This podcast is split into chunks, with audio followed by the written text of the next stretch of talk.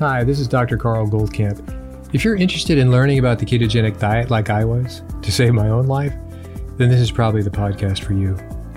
8 years ago, I knew nothing about it. 6 years ago, it saved my life. 3 years ago, I started researching and talking with some of the authorities in the field and attending medical conferences about this to understand why and how keto so dramatically changed my and my wife Judy's lives. The purpose of this podcast is to share our journey of discoveries with you in understanding how keto is so effective in improving so many different conditions, from obesity, epilepsy, diabetes, infertility, MS, Alzheimer's, heart disease, to name a few. So take a step away from all the hype you've probably heard and roll up your sleeves with me and join me weekly to explore this living miracle that anyone can access. We'll talk science, we'll talk food. We'll explore its history and evolution to today, which is that the sheer wonder of the ketogenic way of eating has changed untold number of lives, unlike anything before it. And in case I forget to mention it, please join our Facebook group, Keto Naturopath. Hi, welcome back to the next episode of the Keto Naturopath. This is Dr. Goldkamp. You know, I want to sort of give a summary of what have I learned in the last 4 years about talking about keto. The story is that it was a big change in my life personally, my health life, given, and I've covered that in a number of past videos, so I'm not going to rehash that. It was very valuable. So is it any less valuable now? It is not any less valuable now, but it falls into my way of thinking about when you identify a deficiency and then you address it, what happens on the other side of that? How do you measure success, or what do we need? How long do we continue doing what we're doing? So in the course of, let me just put this out there, if you think I'm speaking contradictorily of the ketogenic diet. Not at all. I've gone deep into the history of and how it got to the present, how it got forgotten, and all the different variations of it by a lot of deep research, in my view. And so having dropped carbs, pretty much for us, we still have dropped carbs. I don't think, we were big, I wouldn't say vegetarians completely, but we had a huge garden and we put things away, a lot of canning and so on and so forth. And we still have a lot of that there. Where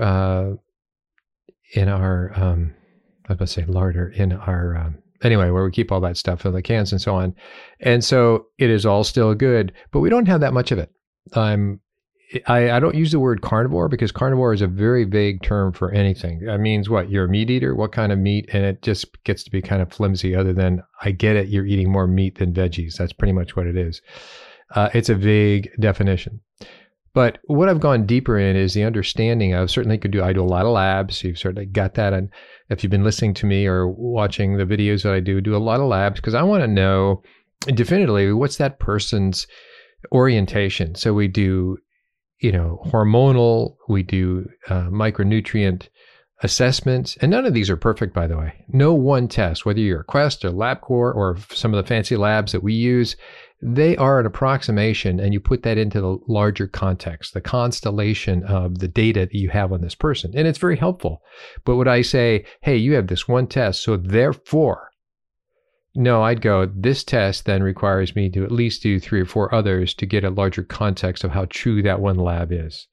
Whether it's insulin or glucose and so on and so forth, if one had an alarming high fasting glucose, then I would obviously I usually do them in tandem, but if they're giving me data from their doctor, I'd say, well, let's redo that and let's see where your insulin is. That would be a big leg up.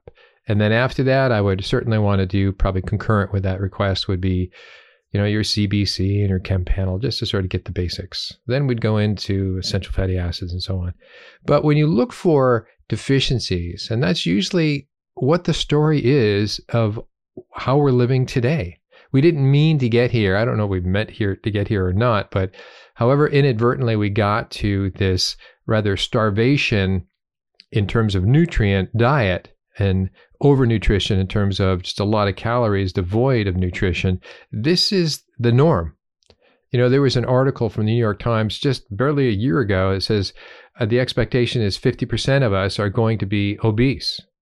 That's huge. That's just put out there. That's just reading conservatively the data that's accumulated. And clearly the headlines could be much more egregious and dramatic than that relative to health outcomes, whether you're talking about dementia or chronic diseases or kids on spectrum disorder. It's all that is, you go, wow, that's a lot of stuff. What's happened? I believe it does boil down to we haven't been eating real food for a long time. So clearly one of the things that I recommend for everybody who works with me is that you identify the deficiencies and the situation, and you find out, because they've now had to do this 7-day diet diary, if not a month. So I get a read of what their life actually is and say, you know, these are the changes we can make that are dramatic. So one of these changes that happens when you address a deficiency is they feel remarkably better, and they either love that supplement or love that doctor that recommended that. That person's a hero, but then it sort of trails away. You know, it diminishes, and that's the way it should happen. Because when you fill in the deficiency, you will have a remarkable change. But as it finally gets to be normalized over a day or a week or a month or 2 months, whatever it is we're talking about, some slower than others, the change from one day to the other, do you feel better? Did this change? It's not so much. And so whether that's the ketogenic diet or whether that's a particular B vitamin we're looking at, it really has the same sort of pattern. So when I look at keto, it is part of, we have pretty much devoid of carbs. And that was a fairly new concept back in 2013 for me, prior to the keto conferences and looking into all that, because I had a motivation to make myself healthier and to look at my assumptions that I had dismissed earlier. And that clearly was one of the ones that I had dismissed. It's the only way to learn is to check your assumptions. So where am I now then? Still, if people are high carb and primarily a processed food diet, then absolutely they need to start at keto, which is usually addressed in terms of looking at macros, which is kind of a superficial way of looking at a diet. And I always thought that, but it's useful in starting people on keto. So you look, we're going to get you down to 20 grams of carbohydrates, total carbohydrates per day. We're not going to do it in a day. If they're on 100, 200, 300 grams of carbs, we're going to transition down there. That's our goal on that macro. We haven't talked about good or bad. I mean, we'll get into that conversation with that person as it evolves, but too much information up front stops everybody from taking the first step of improvement. So we do that. And then we look at, certainly we have to calculate and show how to calculate the adequate amount of protein they need to have. You know, so we do that. So they got that down. They go, oh, how much fat should I have? And well, what we do is simply say, fill the rest with fat relative to your basometabolic rate, your BMR, and or just have whole food sources of food, meaning lean, to have your fats, doesn't even have to be lean, but I don't think I'd go out of my way to eat all the extra fat off of ribeye or pork and so on and so forth. Just be reasonable. But if you have whole food sources, nobody's ever going to be deprived of fat. And there is some carbs and all these other sources as well. But so we got addressing deficiencies. And if you look at the ketogenic diet as it was a deficiency of ketones, you go, what? Yeah, nobody ever really measured ketones before. The only time you measured ketones was for an advanced diabetic, and you would check their urine and you would check their serum, and you go, oh my gosh, look at these ketones. This person's in ketoacidosis. That's a pretty extreme bad thing. It means this person has been a diabetic for so long that their body is still trying to get energy. You know, the insulin is so high, it is making them kind of a very difficult for them to have enough glucose energy. So what does the body automatically do? It goes, let's just crank up the ketones. So it has a consistently high glucose and consistently and a growing higher level of ketones. So it's ketoacidosis, and that's a bad situation. And you obviously see that in the urine pretty much first. But that's an extreme case. That's when the body seeks out ketones to increase your ketone level. So when I say ketone deficiency is that, you know, I look back, well, why was this transition so incredible for myself and then my wife and obviously a lot of other people? And how do you measure that deficiency? Should ketones be measured just like you're doing a CBC or any of these other labs that I'm looking at? I think it should be. I think it will be negligible. But when we look at the profound impact increasing one's ketones, let's say through MCT oil, we think of the work on Alzheimer's, and suddenly Dr. Cunnane and saying, you know, that the destruction of the brain due to sustained high insulin keeps it from actually being able to get enough glucose. And that begins sort of the starvation of the brain, and the brain starts to die in its various parts. Okay, so when we increase the ketones, it's not a gated way of getting ketones to the brain. We just have to bring up systemically for the whole body, bring up that percent of ketones in your blood level, in your serum, in your plasma. And so as that rises, that percent will then simply drive in as an energy source into your brain cells, into your nerve cells throughout your whole body. So that's really pretty interesting. Glucose is gated and ketones are not.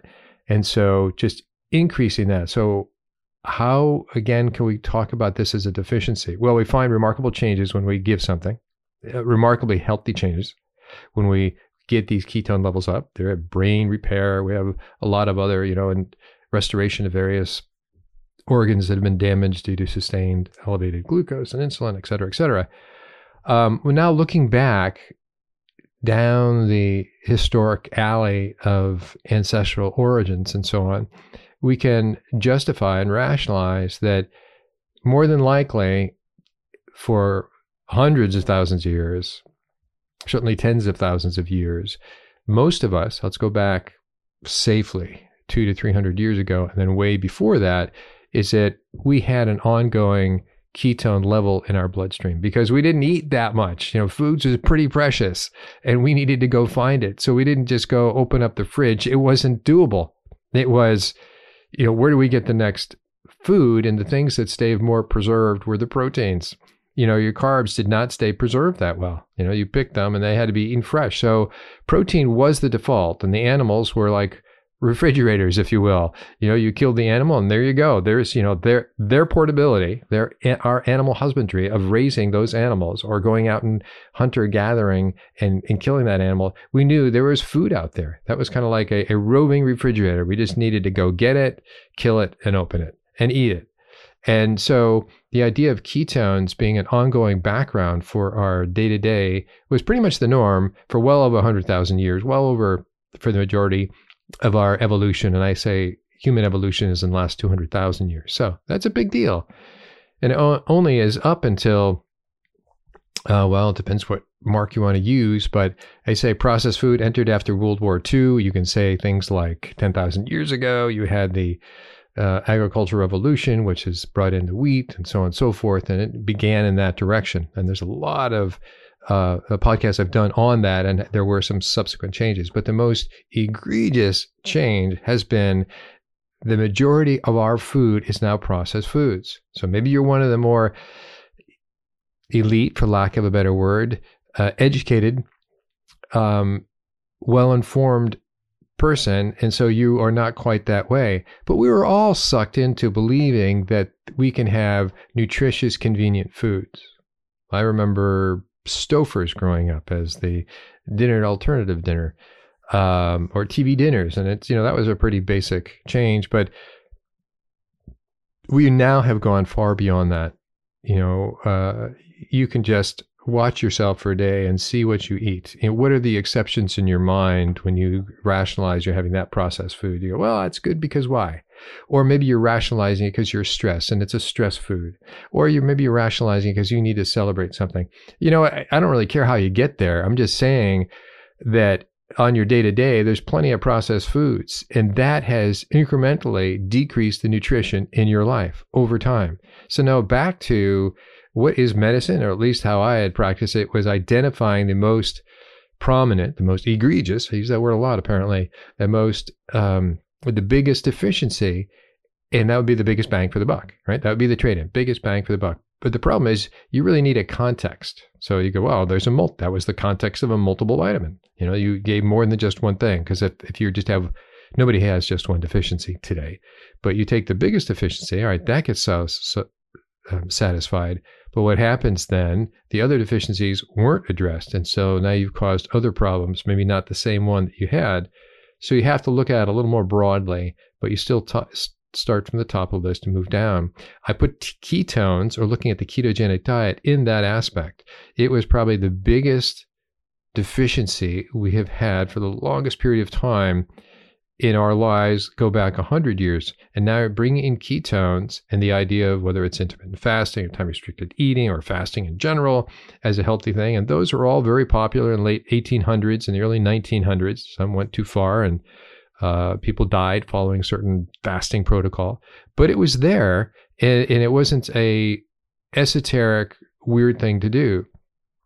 It just had to be monitored, and it still goes on. You know, water fast for 3 weeks changes for the better a lot of immune situations.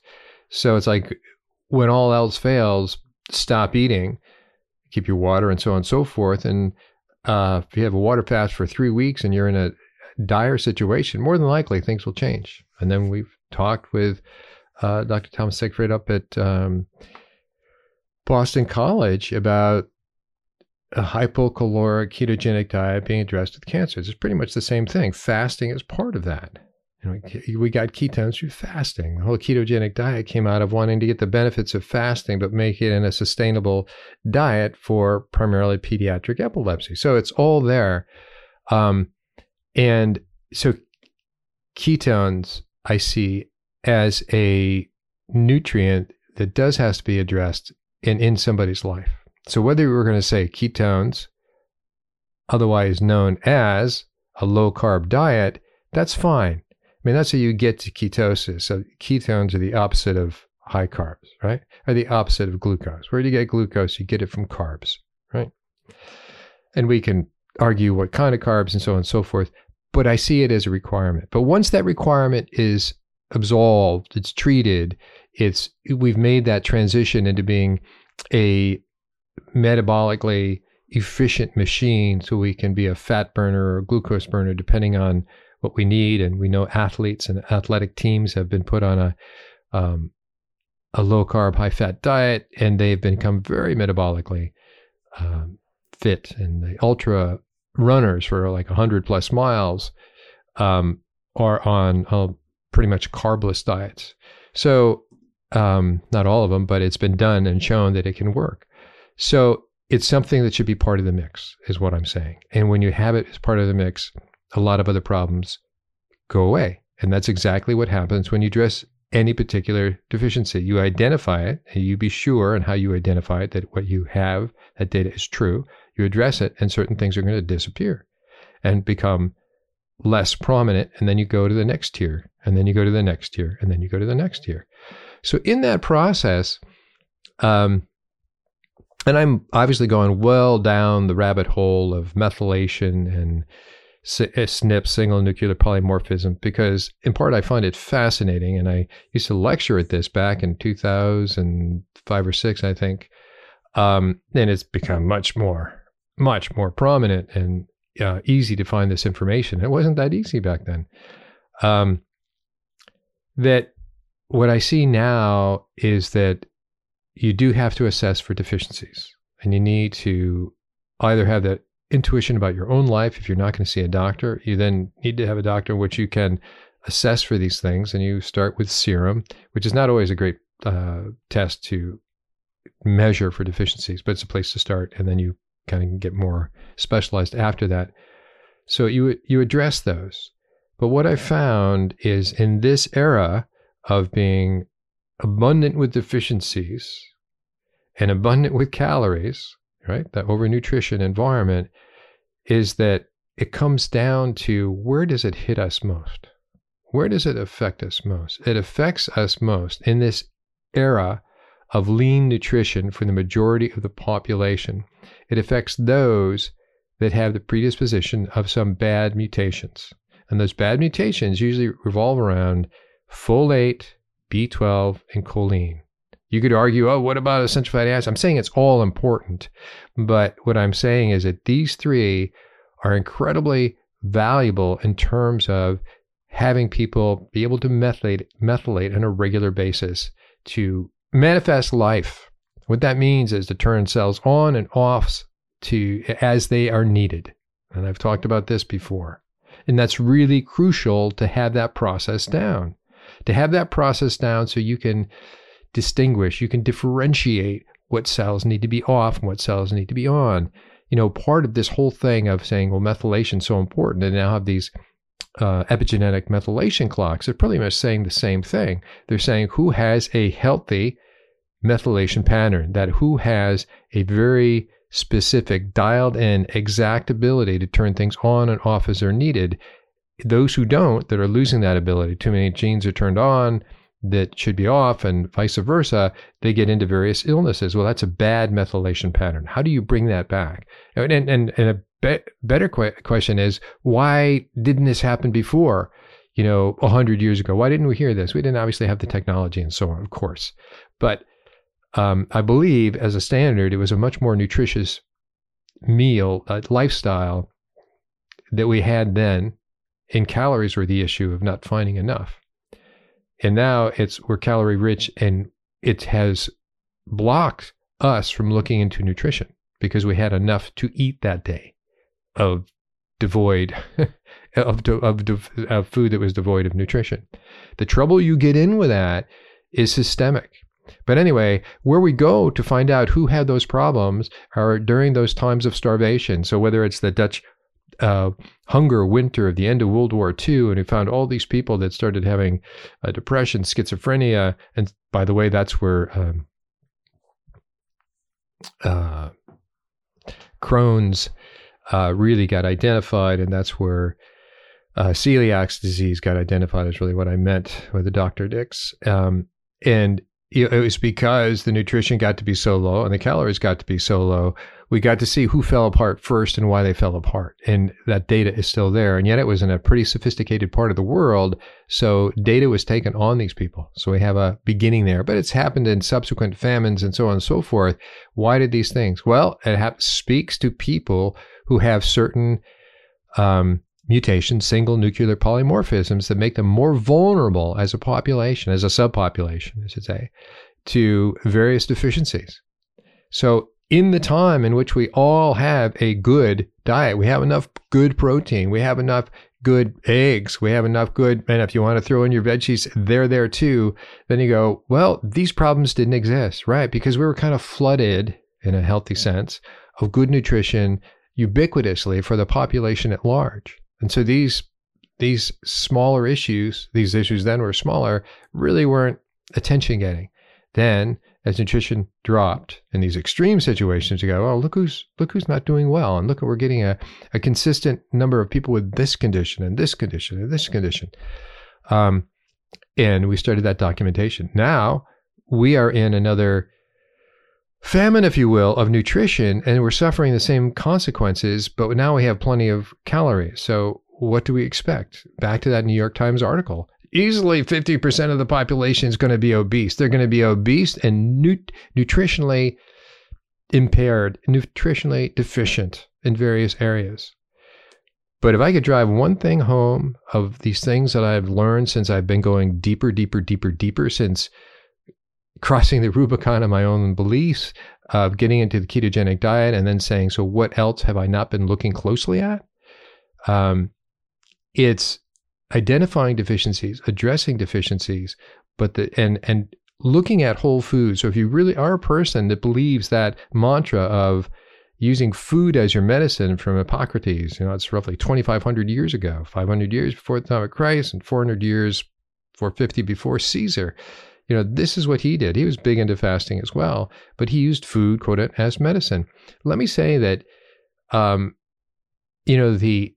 the avoidance of liver and egg yolks, coupled with the abundance of processed food, has wiped us out, has totally wiped us out. I could go into fish and so on and so forth, and that's a whole nother thing. But primarily those two things. If you have people start having fish, start having liver at least 3 times a week.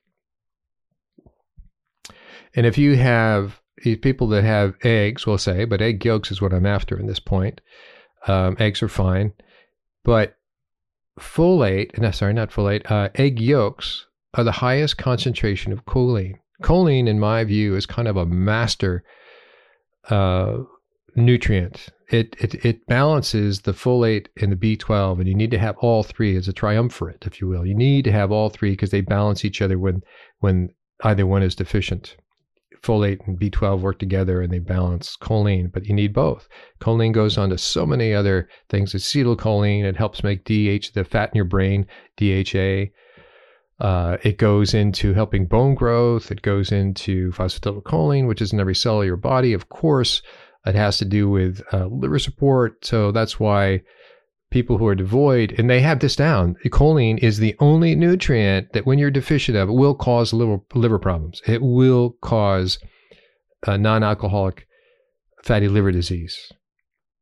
So it is known that that will happen.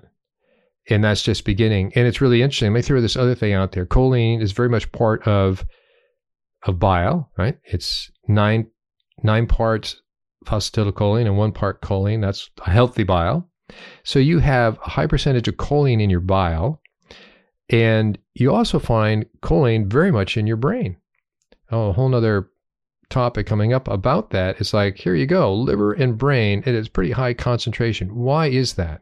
Without going into all that, just accept that it's very important, and lack of it drives the whole dementia, Alzheimer's population to get worse and worse and worse. And lack of it causes obesity, certainly the fatty liver, from non-alcoholic fatty liver disease to fat belly to on for that. So it's like these two things are also crucial. So am I saying on the Keto Naturopath podcast here that no, keto is not as important? No, I'm saying that is kind of maybe first base if that is your deficiency. So these people that had, they took MCT and they got their ketones up there and their mental capacity started coming back for a bit. It's really about that they had this ingrained deficiency. Once addressed, move on to the next thing. Once addressed, move on to the next thing as you gradually fill in and become more knowledgeable about yourself. So it in itself won't resolve everything, but it in itself should, if you are a high processed food and a high carb person, will have some dramatic results. If you are a person that doesn't have already a lot of high carbs and so on, you're really focusing on keto may not be that big of a difference for you, but for others, it has been remarkable. And it takes a different length of time for each person to manifest those benefits. If somebody has been a diabetic for 10 or 20 years, they're not going to be better next week. They might not be that much better at the end of the year, but they should have something substantially, blood markers moving in the right direction. And probably for a year or two after that, they will start to transition to a much better, healthier lifestyle. And so for those who had dysglycemia, blood sugar problems for a shorter period of time, they're going to be faster to gain the benefits. So that's what I wanted to say, is that there are some nutrients that are more important than others. Let's say ketones are part of it. Do you have to always be in ketosis? No. And what they found in this whole sort of, now more studies being done about ketosis and the ketogenic diet, and it's now 1 billion different variations, is that your ketone levels will fall to a kind of nominal level. So you won't be doing these 3s and 4s and 5s if you're measuring your ketones in a ketometer. Well, drop down to even just being around 0.5. 0.6 is what the Virta Health people say, Jeff Floick and Steve Inney, and that's reasonable. That's pretty much the same story when you follow any deficiency, that it becomes less over time because you've taken care of it. It is now has, gone to where it's supposed to go. It's made these changes. Still important. Don't create that deficiency again, but there's other things now that will bring you to a higher level of health. And so we have people coming from the ketogenic diet and even carnivore into protein-sparing modified fast. And this is not my pitch for that, because people go, gosh, I'm now losing the weight that I couldn't lose in keto or carnivore, even though they lost a lot from where they were going to keto or to carnivore. So why is that? initially that you can say, well, it's less fat, you know, and you're dropping the fat in your diet, you're going to drop the fat in your body. Of course, check that box. But I don't think it's just about that. I think it actually comes down to more about if people in their protein-sparing modified fast actually do the things that we talk about, which is they're really getting in much more egg yolks. And ideally, they're getting in some liver, but we'll go with the egg yolks. Egg yolks, as I say, are the single highest food of folate. Let me give you a comparison. For a 3-ounce serving, a 3-ounce serving of egg yolks and 3-ounce serving compared to 3 ounces of cod liver or turkey liver or chicken liver, beef liver, veal liver, pork liver, egg yolks, where the number is 700 milligrams per 3 ounces of egg yolks, which is, it may or may not be one, it may not even be one egg yolk. It might be, depending on size of the egg and so on. But let's say it's ballpark about one. I think it's really about 2/3 of an egg yolk. That's 700 compared to the runner-up is pork liver at 413 for a 3-ounce serving of pork liver. So it's tremendously high, tremendously high. It's almost like the single most important reason you would have egg yolks in your lifestyle is for choline. And choline is, for women, it's going to be an amazing change. I mean, not only just postmenopausally, choline is a big deal about certainly pregnancy and preconception. And it's a whole nother connection there with estrogen and choline, but choline and egg yolks are necessary for everybody. And so that's why I think in the PSMF, one of the things that they inadvertently address is now they come back to egg yolks. I think is pretty neat. It's kind of fun.